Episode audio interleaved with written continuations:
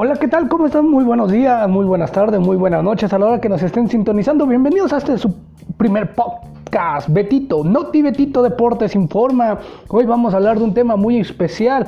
Hoy hablaremos del tema John Gruden. John Gruden, el ex entrenador de los Raiders de Las Vegas, de Oakland y de Los Ángeles, de la ciudad que le quieran poner, ha dejado de ser entrenador de este equipo porque salió una, a colación a la luz una serie de investigaciones de algunos mails que mandó el señor John Gruden de la época de 2010 al 2018, tiempo en que estuvo como analista deportivo para la cadena ESPN, donde ataca al presidente del sindicato de jugadores de la NFL, a John Gruden, comisionado de la misma, y criticó a Jet Fisher, ex entrenador de los carneos de los San Luis en ese momento, que hoy son eh, los, los, Carneros de Los Ángeles, los criticó por la contratación de un jugador que se declaró abiertamente homosexual. John Gruden es un personaje a mi gusto muy polémico y también ha sido un entrenador muy pobre, muy pobre que ha hecho pocas cosas en la NFL. Algunos lo defienden, dicen que ha sido una mente renovadora del fútbol americano. Para mí prácticamente no lo es. Es una pequeña y una simple y sencilla razón es el Ricardo Antonio Lavolpe del fútbol eh, americano.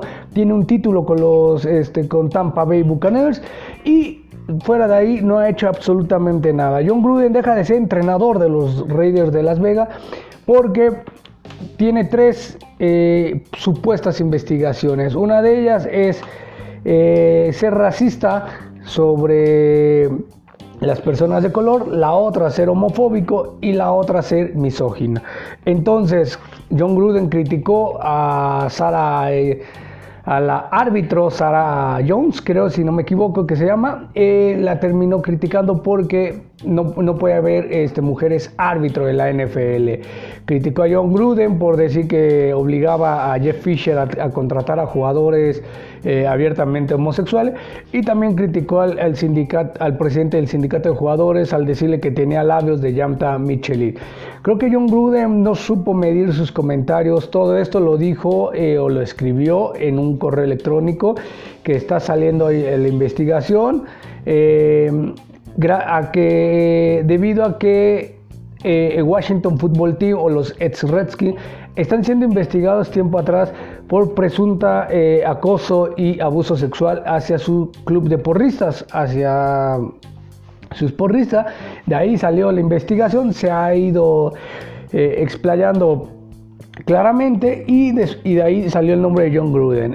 John Gruden creo que ha terminado su carrera como director eh, deportivo, ha terminado su carrera como entrenador, ha terminado su carrera como analista. Creo que se va a tener que dedicar a otra cosa, John porque se ve muy, muy complicado que tenga que regresar. Muchos creen que es este algo en contra de Gruden porque no es posible que hayan salido a estos momentos la, las, los mails pero es parte de una investigación que pronto a pronto va a ir arrojando cada vez más este dato, va a ir arrojando más castigos, va a ir sacando trapitos. La NFL sabemos que es una liga que no está muy limpia, que hace las cosas por quererlas hacer y a veces trata de aparentar ser empático con ciertos géneros, hablando del género eh, masculino, el género femenino, también siendo con la equidad de género con los homosexuales y también ser abierto a tener a las mujeres en puestos importantes. Pero bueno, nadie le cree eso a John Gruden. Yo lo dije ayer en pausa de los dos minutos, un programa en el que me invitan, que... A, que agradezco mucho la invitación. Le digo, ¿cómo podemos, ¿cómo podemos defender a John Gruden? Es dificilísimo, porque también eh, hay una posibilidad de un delito, y el delito es portación de pornografía y traslado de pornografía. Eso quiere decir que John Gruden recibió fotos de, de porristas en toples de la parte de arriba y las compartió. Eso es un delito, dependiendo de cómo esté la jurisprudencia en Estados Unidos, pero eso es un delito. El, porta, el tener y, y enviar ese tipo de fotografías se consideran pornográficas. Entonces eh, es un delito que tiene que tener mucho cuidado el señor John Gruden. Yo creo que a partir de ahora lo que toque tiene que tener cuidado en qué dice y cómo lo dice. Pero bueno, así es esto del, del deporte del fútbol americano. Vamos a hacer una pequeña pausa, vamos a meter algo aquí y listo. Y vamos a hablar de que hoy México, la selección mexicana de fútbol, juega tranquilamente contra El Salvador, allá en Tegucigalpa, Salvador que ya fue a hacer su juego, me acuerdo mucho de aquel libro de La Guerra del Fútbol de Kapuczynski, donde entre Honduras y El Salvador se tiraron de todo en una eliminatoria y terminó por perjudicar y termina con la vida de Amelia Bolaños porque tiempo atrás este, aficionados de El Salvador fueron al hotel de concentración de Honduras y le fueron a, a tocar batería, fueron a, a, sacarle serenata, a hacer mucho ruido para que no pudieran dormir y llegar cansados al partido. Entonces, algo así similar sucedió hoy. Ya México está tranquilamente en el hotel de concentración en Tegucigalpa y en ese caso ya llegó la, la afición de El Salvador con tambores, con eh, trompetas para hacerle una serenata. La serenata no sabemos si sea por homenaje o sea meramente para buscar sacar provecho. El Salvador es un equipo que está luchando ahorita en el octagonal final, está en la cuarta posición con cinco puntos y hay que esperar a ver cómo termina este hexagonal, bueno, este octagonal donde México está siendo superior con 11 puntos. A mi criterio México no ha jugado nada bien tiene muy pocos puntos, de, de, 15 tiene 11, ha dejado ahí 4 puntos que obviamente por ser el gigante de la CONCACAF, como se la consideraba la selección mexicana de fútbol, tendría que estar ahí prácticamente como invicto.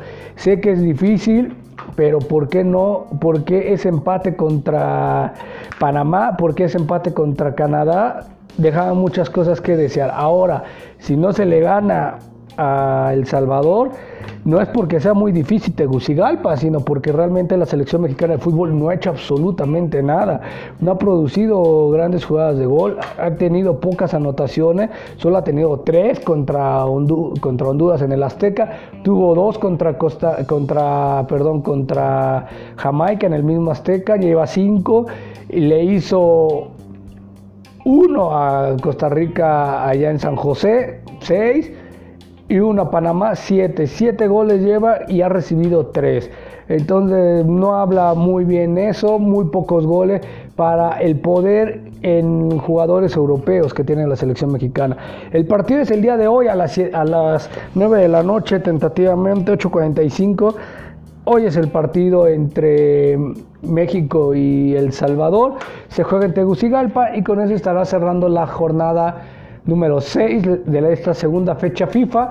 De aquí nos veremos hasta el siguiente hasta más adelante por noviembre, el siguiente mes, donde se enfrentarán ya Estados Unidos y Canadá en calidad de visitante. Ojalá y México vaya y pueda jugar un buen fútbol. Para mí esta selección mexicana ha quedado de ver. No estoy por, para pedir todavía la cabeza del Tata Martino, pero en caso de tener un resultado negativo y que volvamos a estar fuera de los primeros tres lugares del, octagonal, es para empezar a preocuparse. Pero bueno, esto es parte de todo lo que estaremos haciendo a lo largo de este podcast. Eh, estaremos disfrutando y trayendo notas informativas. Recuerden meterse en mis redes sociales, Albert Periodista en Twitter, en Facebook es Beto Vélez, junto con Instagram, canal de YouTube Alberto Espinosa. Y también nos pueden seguir en pausa de los dos minutos. Ahí estaremos toda la semana hablando de fútbol americano, como en AD Media Sports, que tendremos en portada. Y en corto y al hueco. Yo soy Alberto Espinosa, cuídense mucho, gracias, chao.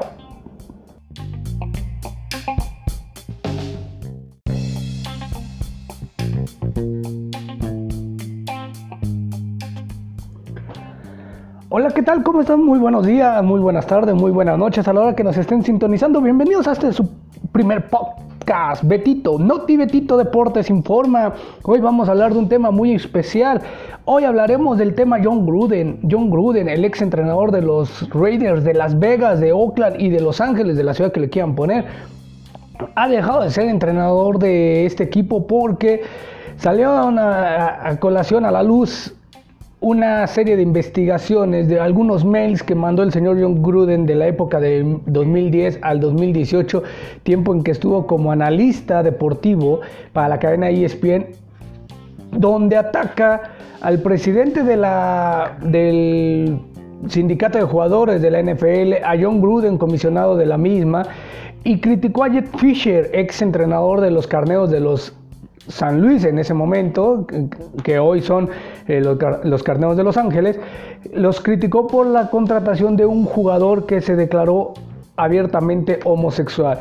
John Gruden es un personaje a mi gusto muy polémico y también ha sido un entrenador muy pobre, muy pobre que ha hecho pocas cosas en la NFL. Algunos lo defienden, dicen que ha sido una mente renovadora del fútbol americano.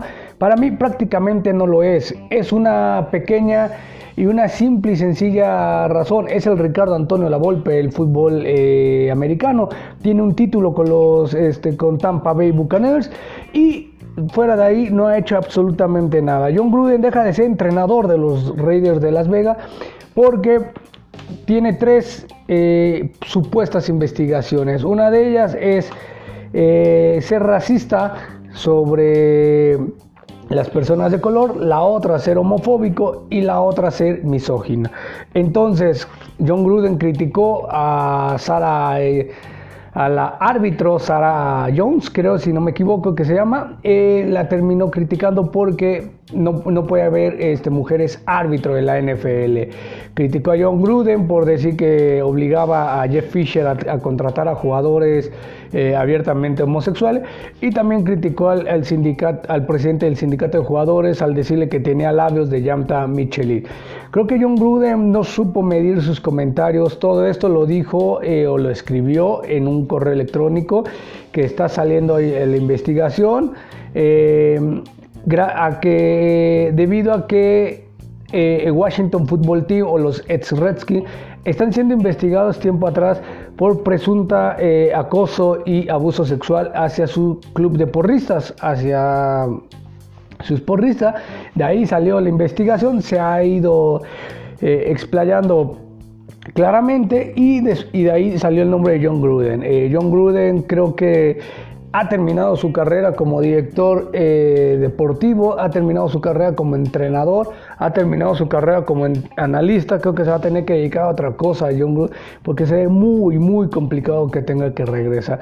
Muchos creen que es este algo en contra de Gruden porque no es posible que hayan salido a estos momentos la, las, los mails pero es parte de una investigación que pronto a pronto va a ir arrojando cada vez más este dato, va a ir arrojando más castigos, va a ir sacando trapitos. La NFL sabemos que es una liga que no está muy limpia, que hace las cosas por quererlas hacer y a veces trata de aparentar ser empático con ciertos géneros, hablando del género eh, masculino, el género femenino, también siendo con la equidad de género con los homosexuales y también ser abierto a tener a las mujeres en puestos importantes. Pero bueno, nadie le cree eso a John Gruden. Yo lo dije ayer en pausa de los dos minutos, un programa en el que me invitan, que que agradezco mucho la invitación. Le digo, ¿cómo podemos, cómo podemos defender a John Gruden? Es dificilísimo, porque también así, eh, hay una posibilidad de un delito, y el delito es portación de pornografía y traslado de pornografía. Eso quiere decir que John Gruden recibió fotos de, de porristas en toples de la parte de arriba y las compartió. Eso es un delito, dependiendo de cómo esté la jurisprudencia en Estados Unidos, pero eso es un delito. El el tener y, y enviar ese tipo de fotografías se consideran pornográficas. Entonces eh, es un delito que tiene que tener mucho cuidado el señor John Gruden. Yo creo que a partir de ahora lo que toque tiene que tener cuidado en qué dice y cómo lo dice. Pero bueno, así es esto del, del deporte del fútbol americano. Vamos a hacer una pequeña pausa, vamos a meter algo aquí y listo. Y vamos a hablar de que hoy México, la selección mexicana de fútbol, juega tranquilamente contra El Salvador, allá en Tegucigalpa, Salvador que ya fue a hacer su juego, me acuerdo mucho de aquel libro de La Guerra del Fútbol de Kapuczynski, donde entre Honduras y El Salvador se tiraron de todo en una eliminatoria y terminó por perjudicar y termina con la vida de Amelia Bolaños porque tiempo atrás este, aficionados de El Salvador fueron al hotel de concentración de Honduras y le fueron a, a tocar batería, fueron a, a, sacarle serenata, a hacer mucho ruido para que no pudieran dormir y llegar cansados al partido. Entonces, algo así similar sucedió hoy. Ya México está tranquilamente en el hotel de concentración en Tegucigalpan y en ese caso ya llegó la, la afición de El Salvador con tambores, con eh, trompetas para hacerle una serenata. La serenata no sabemos si sea por homenaje o sea meramente para buscar a sacar provecho. El Salvador es un equipo que está luchando ahorita en el octagonal final, está en la cuarta posición con cinco puntos y hay que esperar a ver cómo termina este hexagonal, bueno, este octagonal donde México está siendo superior con 11 puntos. A mi criterio México no ha jugado nada bien, tiene muy pocos puntos, de, de 15 tiene 11, ha dejado ahí 4 puntos que obviamente por ser el gigante de la CONCACAF, como se la consideraba la selección mexicana de fútbol, tendría que estar ahí prácticamente como invicto. Sé que es difícil, pero ¿por qué no? ¿Por qué ese empate contra Panamá? ¿Por qué ese empate contra Canadá? Dejaba muchas cosas que desear. Ahora, si no se le gana a El Salvador, no es porque sea muy difícil Tegucigalpa, sino porque realmente la selección mexicana de fútbol no ha hecho absolutamente nada. No ha producido grandes jugadas de gol, ha tenido pocas anotaciones, solo ha tenido tres contra, contra Honduras en el Azteca, tuvo dos contra Costa, contra, perdón, contra Jamaica en el mismo Azteca, lleva cinco le hizo uno a Costa Rica allá en San José, seis y uno a Panamá, siete. Siete goles lleva y ha recibido tres. Entonces no habla muy bien eso, muy pocos goles para el poder en jugadores europeos que tiene la selección mexicana. El partido es el día de hoy a las, a las 9 de la noche, tentativamente 8.45. Hoy es el partido entre México y El Salvador. Se juega en Tegucigalpa y con eso estará cerrando la jornada número 6 de esta segunda fecha FIFA. De aquí nos veremos hasta el siguiente hasta más adelante por noviembre el siguiente mes donde se enfrentarán ya Estados Unidos y Canadá en calidad de visitante. Ojalá y México vaya y pueda jugar un buen fútbol. Para mí esta selección mexicana ha quedado de ver. No estoy por, para pedir todavía la cabeza del Tata Martino pero en caso de tener un resultado negativo y que volvamos a estar fuera de los primeros tres lugares del, octagonal, es para empezar a preocuparse. Pero bueno, esto es parte de todo lo que estaremos haciendo a lo largo de este podcast. Eh, estaremos disfrutando y trayendo notas informativas. Recuerden meterse en mis redes sociales, Albert Periodista en Twitter, en Facebook es Beto Vélez, junto con Instagram, canal de YouTube Alberto Espinosa. Y también nos pueden seguir en pausa de los dos minutos. Ahí estaremos toda la semana hablando de fútbol americano, como en AD Media Sport, que tendremos en portada. Y en corto y al hueco. Yo soy Alberto Espinosa, cuídense mucho, gracias, chao.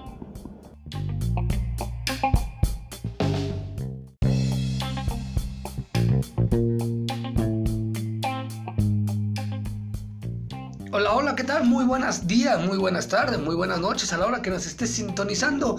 Muchas gracias por seguir este podcast de Noti Betito Deportes, la mejor información deportiva al momento. Hay que hablar de, las, de la semana 6 de la NFL que nos deja cosas muy interesantes. Una de ellas, el triunfo de los Vaqueros de Dallas ante los Patriotas de Nueva Inglaterra por 35 puntos a 29. Este triunfo rompe la hegemonía de los Patriotas sobre Dallas de 25 años. 25 años tuvieron que pasar para que pudiera vencer Dallas en Foxboro, Massachusetts, a los Patriotas. Hay que decir que el partido lo, hace bastante ríspido y muy, muy, muy peleado. El señor este, Bill Belichick, un, genio del, del, entendimiento del fútbol americano. Y Mike McCarthy empieza poco a poco a, a sobrepasar ese esa propuesta de partido. Eh, el partido se va a tiempo extra y en una última jugada, gracias a un gran pase de casi 30-40 yardas de, de, edad fresco a CD termina por entrar a las diagonales y con eso Dallas gana 35-29. 445 yardas se dicen fácil, pero no es nada fácil. El señor Dak Prescott parece que está jugando un gran nivel.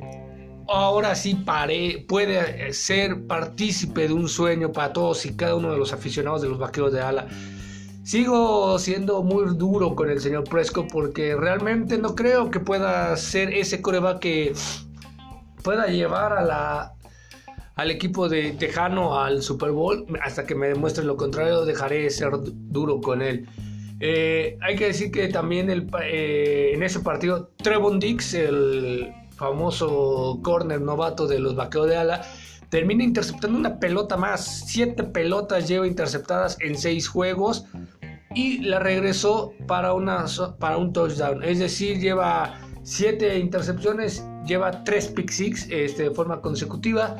Y eso hace y motiva a, a, a que Dallas esté en, la cima de su división de la conferencia del este de la nacional con, este, con, cinco, con cinco triunfos y una derrota. La derrota cayó en la fecha 1 o en la semana 1 ante el campeón de los Patriotas, ante el campeón Tampa Bay.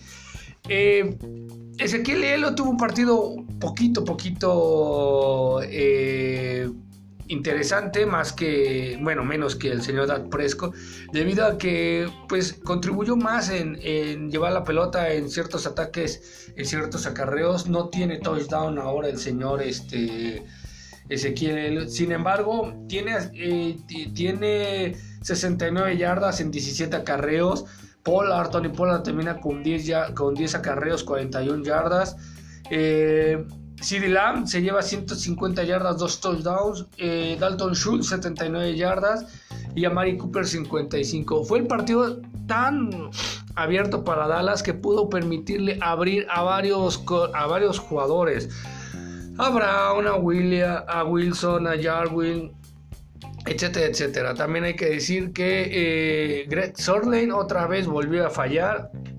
El pateador de los vaqueros de Dallas volvió a fallar. Está siendo factor hasta el momento no, pero sí hay que tener este cuidado en las próximas eh, fechas o jornadas porque a veces los partidos se van a definir en tiempo extra y puede ser que Sorlane termine por perjudicar el récord bueno que lleva hasta el momento Dallas.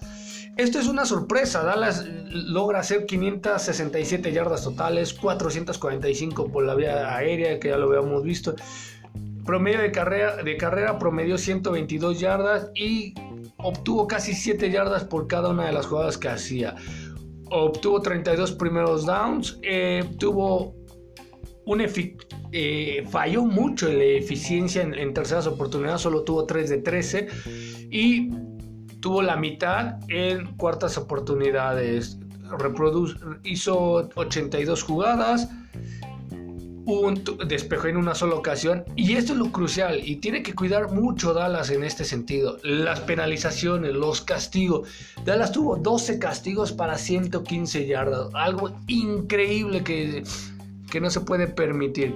Pero bueno, con esto termina una de las de los partidos y uno de los handicaps en contra del equipo tejano y a esperar, a esperar que pueda hacer este Mike McCarthy con, con, este, con estos vaqueros de Dallas que descansan en esta semana 7, que empieza el día de mañana con un partido bastante interesante entre los Browns de Cleveland y los Broncos de Denver. Va a ser un partido muy, muy bueno, muy interesante, pero también va a ser un partido que pueda marcar un antes y un después, ¿no? Porque los, los Browns de Cleveland han ido cayendo poco a poco tras las lesiones y los Broncos de Denver también.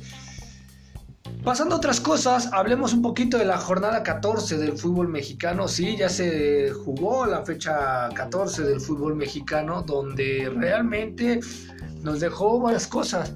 Entre ellas nos deja un partido entre América y Santos bastante emotivo en el segundo tiempo, donde América gana dos goles por uno con goles de Álvaro Fidalgo, nuevamente Fidalgo al 67 y Córdoba, eh, Sebastián Córdoba marca al 87 el 2 a 1. Por parte de Santos, eh, Fernando Gorriarán de penal al 73 eh, pone esto dos, el gol de compensación para la comarca lagunera y termina por ser este, muy interesante este partido.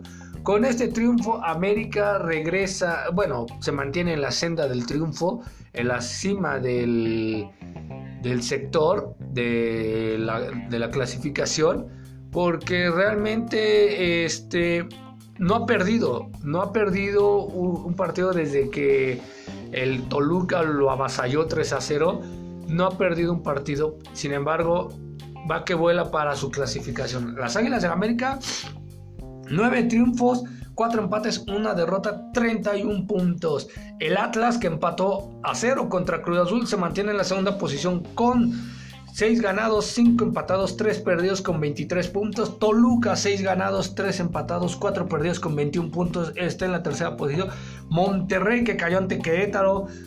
14, 5 triunfos, 5 empates, 4 derrotas, 20 puntos. Hoy juega Tigres, que está en la quinta posición y podía desbancar a, Rayados. Cruz Azul ya se queda en la posición 6 con 19 puntos. León que eh, tiene partidos pendientes, tiene 19 puntos. El Puebla, el pueblito de mis amores, ganó y ganó 2 a 0 al Mazatlán. Se mete en la, en la posición número 8 con 18 unidades. San Luis que empata a 0 con América el domingo, empató a 0 con América eh, está en la posición número 9, Chivas en la posición 10, Mazatlán en la 11 y Santos Laguna hoy es el último de la clasificación a la repesca. Eh, partidos bastante interesantes que van a, se van a jugar el día de hoy, ahorita les digo algunos, uno de ellos va a ser el que se juegue entre el equipo de Toluca y Necaxa. Toluca si quiere ser este segundo de la general tendrá que ganar. Y Necaxa a buscar un lugar el en la liguilla. Pablo Guede llegó, ha cambiado el chip a estos rayos y vamos a esperar cómo le va. Eh, otro de los partidos interesantes de hoy es el León Pumas, que se jugará a las 7 de la noche en el Estadio Camp Nou o en el Estadio León, eh, ah, reviviendo una final de hace dos años donde León tristemente vence a los Pumas de la universidad que están en su mejor momento. Pumas que también busca terminar decorosamente este torneo, pues va a buscar hacerle la chiquita a los Leones.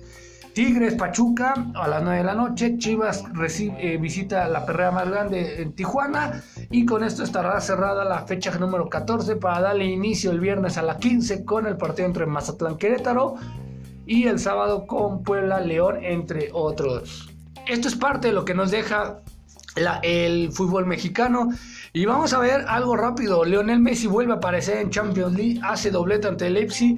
Eh, uno traspase de, de Mbappé, pone el 1 a 0 y después de penal marca el 2 a 0. Parece que ya regresó Lionel Messi con los parisinos. El PSG vence a Leipzig en la tercera jornada de la Champions League y los parisinos están contentos porque creen que con Lionel Messi van a poder hacer algo productivo y por fin ganar esa anhelada Champions. Bueno amigos, esto es todo en Otibetito Deportes, la información deportiva al momento. Cuídense mucho, recuerden seguirme en mis redes sociales, eh, Beto Vélez en Facebook e Instagram, Albert Periodista en Twitter y canal de YouTube Alberto Espinosa. Cuídense mucho, chao.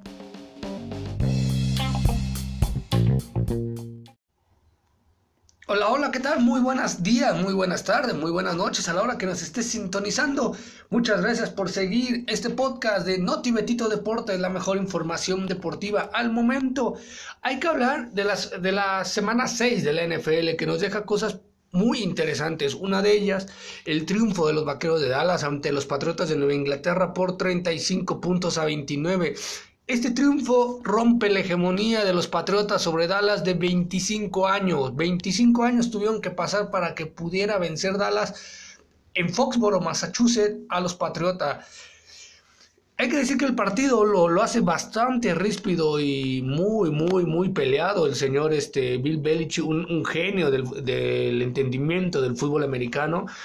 Y Mike McCarthy empieza poco a poco a, a sobrepasar ese esa propuesta de partido. Eh, el partido se va a tiempo extra y en una última jugada, gracias a un gran pase de casi 30, 40 yardas de, edad Presco a CD termina por entrar a las diagonales y con eso Dallas gana 35-29. 445 eh, yardas se dicen fácil, pero no es nada fácil. El señor Dak Prescott parece que está jugando un gran nivel. Ahora sí pare, puede ser partícipe de un sueño para todos y cada uno de los aficionados de los vaqueros de ala. Sigo siendo muy duro con el señor Prescott porque realmente no creo que pueda ser ese coreback que pueda llevar a la, al equipo de Tejano al Super Bowl. Hasta que me demuestre lo contrario, dejaré de ser duro con él. Eh, hay que decir que también el, eh, en ese partido, Trevon Dix, el famoso corner novato de los vaqueros de ala, termina interceptando una pelota más. Siete pelotas lleva interceptadas en seis juegos y la regresó para, una, para un touchdown. Es decir, lleva siete intercepciones, lleva tres pick six este, de forma consecutiva y eso hace y motiva a, a, estos, a que Dallas esté en, la cima de su división de la conferencia de, del este de la nacional con este con cinco, con cinco triunfos y una derrota. La derrota cayó en la fecha 1 o en la semana 1 ante el campeón de los Patriotas, ante el campeón Tampa Bay. Eh, Ezequiel Elo tuvo un partido poquito, poquito eh, interesante, más que, bueno, menos que el señor Dad Presco, debido a que, pues, contribuyó más en, llevar la pelota en ciertos ataques, en ciertos acarreos. No tiene touchdown ahora el señor, este, Ezequiel. Sin embargo, tiene, eh, tiene 69 yardas en 17 acarreos. Pollard, Tony Pollard termina con 10, ya, con 10 acarreos, 41 yardas. Eh, CD Lamb se lleva 150 yardas, dos touchdowns. Eh, Dalton Schultz 79 yardas. Y Amari Cooper 55. Fue el partido tan abierto para Dallas que pudo permitirle abrir a varios, a varios jugadores. A Brown, a, William, a Wilson, a Jarwin, etcétera, etcétera. También hay que decir que eh, Greg Sorlane otra vez volvió a fallar. El pateador de los vaqueros de Dallas volvió a fallar. Está siendo factor hasta el momento no, pero sí hay que tener este cuidado en las próximas eh, fechas o jornadas porque a veces los partidos se van a definir en tiempo extra y puede ser que Sorlane termine por perjudicar el récord bueno que lleva hasta el momento Dallas. Esto es una sorpresa. Dallas logra hacer 567 yardas totales, 445 por la vía aérea, que ya lo habíamos visto. Promedio de carrera, de carrera promedió 122 yardas y obtuvo casi 7 yardas por cada una de las jugadas que hacía. Obtuvo 32 primeros downs, eh, tuvo un eh, falló mucho en la eficiencia en, terceras oportunidades, solo tuvo 3 de 13 y tuvo la mitad en cuartas oportunidades. hizo 82 jugadas, un despejó en una sola ocasión y esto es lo crucial y tiene que cuidar mucho Dallas en este sentido. Las penalizaciones, los castigos. Dallas tuvo 12 castigos para 115 yardas, algo increíble que, que no se puede permitir. Pero bueno, con esto termina una de las de los partidos y uno de los handicaps en contra del equipo tejano y a esperar, a esperar que pueda hacer este Mike McCarthy con, con, este, con estos vaqueros de Dallas que descansan en esta semana 7, que empieza el día de mañana con un partido bastante interesante entre los Browns de Cleveland y los Broncos de Denver. Va a ser un partido muy, muy bueno, muy interesante, pero también va a ser un partido que pueda marcar un antes y un después, ¿no? Porque los, los Browns de Cleveland han ido cayendo poco a poco tras las lesiones y los Broncos de Denver también. Pasando a otras cosas, hablemos un poquito de la jornada 14 del fútbol mexicano. Sí, ya se jugó la fecha 14 del fútbol mexicano, donde realmente nos dejó varias cosas. Entre ellas nos deja un partido entre América y Santos bastante emotivo en el segundo tiempo, donde América gana dos goles por uno, con goles de Álvaro Fidalgo, nuevamente Fidalgo al 67, y Córdoba, eh, Sebastián Córdoba marca al 87 el 2 a 1. Por parte de Santos, eh, Fernando Gorriarán de penal al 73 eh, pone esto dos, el gol de compensación para la comarca lagunera y termina por ser este, muy interesante este partido. Con este triunfo, América regresa, bueno, se mantiene en la senda del triunfo, en la cima del, del sector de la, de la, clasificación, porque realmente este, no ha perdido, no ha perdido un, partido desde que el Toluca lo avasalló 3 a 0, no ha perdido un partido, sin embargo, va que vuela para su clasificación. Las Águilas de América, nueve triunfos, cuatro empates, una derrota, 31 puntos. El Atlas, que empató a cero contra Cruz Azul, se mantiene en la segunda posición con 6 ganados, 5 empatados, 3 perdidos con 23 puntos. Toluca, 6 ganados, 3 empatados, 4 perdidos con 21 puntos. Está en la tercera posición. Monterrey, que cayó ante Querétaro. 14, 5 triunfos, 5 empates, 4 derrotas, 20 puntos. Hoy juega Tigres que está en la quinta posición y podía desbancar a, Rayados. Cruz Azul ya se queda en la posición 6 con 19 puntos. León se tiene partidos pendientes, tiene 19 puntos. El Puebla, el pueblito de mis amores, ganó y ganó 2 a 0 al Mazatlán. Se mete en la, en la posición número 8 con 18 unidades. San Luis que empata a 0 con América el domingo, empató a 0 con América eh, está en la posición número 9, Chivas en la posición 10, Mazatlán en la 11 y Santos Laguna hoy es el último de la clasificación a la repesca. Eh, partidos bastante interesantes que van a, se van a jugar el día de hoy, ahorita les digo algunos, uno de ellos va a ser el que se juegue entre el equipo de Toluca y Necaxa. Toluca si quiere ser este segundo de la general tendrá que ganar y Necaxa a buscar un lugar el en la liguilla. Pablo Guede llegó, ha cambiado el chip a estos rayos y vamos a esperar cómo le va. Eh, otro de los partidos interesantes de hoy es el León Pumas, que se jugará a las 7 de la noche en el Estadio Camp Nou en el Estadio León, eh, ah, reviviendo una final de hace dos años donde León tristemente vence a los Pumas de la universidad que están en su mejor momento. Pumas que también busca terminar decorosamente este torneo, pues va a buscar hacerle la chiquita a los Leones. Tigres Pachuca a las 9 de la noche. Chivas recibe, eh, visita la perrera más grande en Tijuana. Y con esto estará cerrada la fecha número 14 para darle inicio el viernes a las 15 con el partido entre Mazatlán Querétaro y el sábado con Puebla León, entre otros. Esto es parte de lo que nos deja el fútbol mexicano.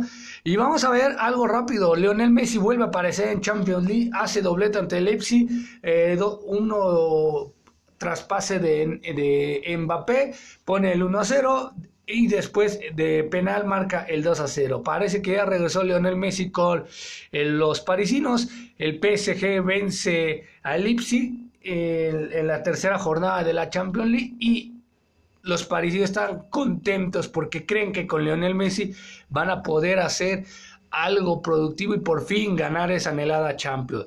Bueno amigos, esto es todo en Otibetito Deportes, la información deportiva al momento. Cuídense mucho, recuerden seguirme en mis redes sociales, eh, Beto Vélez en Facebook e Instagram, Albert Periodista en Twitter y canal de YouTube Alberto Espinosa. Cuídense mucho, chao.